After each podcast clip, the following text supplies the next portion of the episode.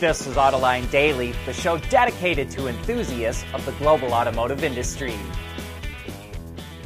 It looks like the new CEO of the Volkswagen Group, Oliver Blume, is finally getting his team in place at the company. He announced a number of executive changes at its various brands, including a new CEO for Audi, as well as a new CEO and CFO at its software division, Cariad. Despite its massive investment, I think it's fair to say that VW is not in the place it would like to be in terms of its EV transition and software development. So these new executive appointments will likely be key in the company's success or its failure. And speaking of VW, the company and its charging brand Elli are trying something unique. They're the first automotive companies to join a marketplace where members can place orders to buy or sell electricity. One advantage is it allows them to choose between a number of energy suppliers. VW will store the electricity that it buys in a stationary energy storage unit that uses 28 battery systems and 34 cell modules from the VW e Up. It can then sell that electricity back to other marketplace members, or in the future, it hopes it could use the system to gain an advantage in offering really competitive charging prices to its customers. Either way, it sees it as an additional revenue stream for Elli. Kia is making a big investment to expand its EV production capability at its plant in the US and Georgia. It's investing $200 million, which will be used to build a production line that makes the all electric EV9 SUV in the second quarter of next year. That will make five models that Kia builds in Georgia, including the Telluride, Sorento, Sportage, and K5. Yesterday, we reported that Audi is considering buying an EV platform from a subsidiary of Chinese automaker SAIC because it's falling behind its competition, and its German rival BMW could really leave Audi in the dust if it hits its sales goal. Automotive News reports that BMW expects to sell 50,000 EVs in the US this year. That's nearly triple the roughly 18,000 EVs it sold in the first half of the year in the US market. So far, the i4 has accounted for about 60% of those sales, but it expects another boost from the i5 that's due out later this year.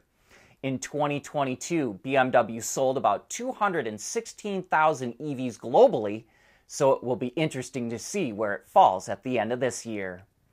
And a quick follow up from yesterday. There's more bad news for Chinese EV startup NIO. It's postponing mass production of a battery that it developed in house. NIO continues to work on the battery, but on a new, slower schedule. NIO did increase its vehicle deliveries significantly in June compared to the previous two months, but it's highly unlikely to reach its promised sales goal of 250,000 units this year. So far, it's only delivered about 54,500. At Schaeffler, we pioneer motion.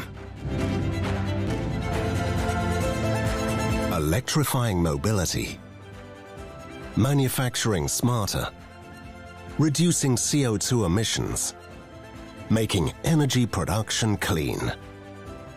Schaeffler pioneers motion to advance how the world moves.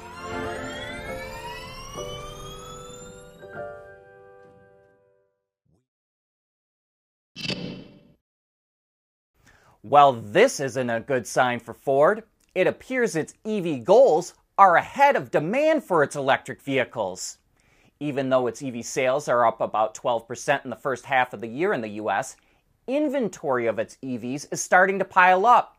According to data from Cloud Theory, dealers were able to sell 86% of Mustang Mach E's in inventory within 30 days during the second quarter of last year. But this year, that figure dropped to just 27%, even though there are twice as many Mach E's in inventory. Mach E sales are down about 2,000 units compared to last year, and Ford blames that on more than half of models still being in transit instead of on dealer lots. However, inventory for the F 150 Lightning is also growing. In the second quarter of last year, dealers sold 70% of Lightning's in inventory within 30 days, but that's dropped to about 40% in 2023. Bosch is the largest supplier in the world with automotive sales of $50 billion a year, and it's a real powerhouse in automotive technology. But some think the company missed the boat by not getting into EV batteries. But it's not going to do the same with another alternative, hydrogen fuel cells.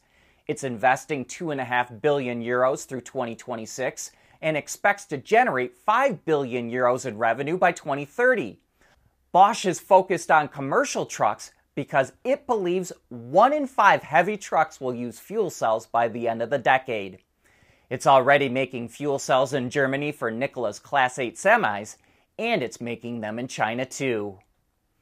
NHTSA is proposing a new program to help speed up the deployment of self driving vehicles in the U.S. Automakers currently have to petition the agency for permission to operate vehicles that don't have a driver or other controls like a steering wheel or pedals. But it's a very slow process, and only 2,500 vehicles are allowed each year. GM, for example, petitioned NHTSA back in February of 2022 to deploy its Cruise Origin shuttle, but it still hasn't received a decision. However, NHTSA says an answer is coming soon. But now NHTSA is also proposing a new program to help get autonomous vehicles on the road even faster. It won't replace the current process, but it doesn't put a cap on how many vehicles are allowed. But there is a catch. Automakers will have to share AV data with the agency under the new program. NHTSA is expected to reveal the proposed rules this fall.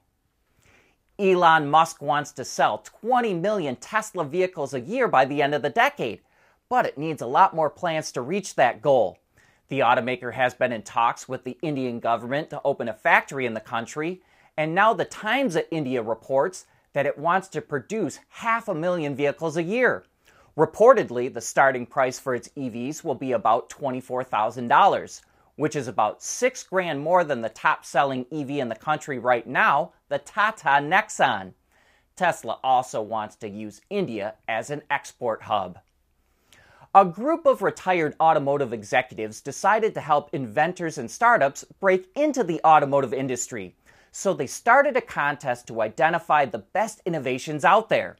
Contestants have to pitch their ideas to these execs, sort of like the show Shark Tank, and then they pick the best of the best. It's called the GAMIC, or the Global Automotive and Mobility Innovation Challenge and we're going to have the top four winners on Autoline After Hours this afternoon. And we think you might be blown away by what they've invented. So be sure to tune in at 3 p.m. Eastern Time, either on our website or YouTube channel. But that wraps up today's show. Thank you for watching.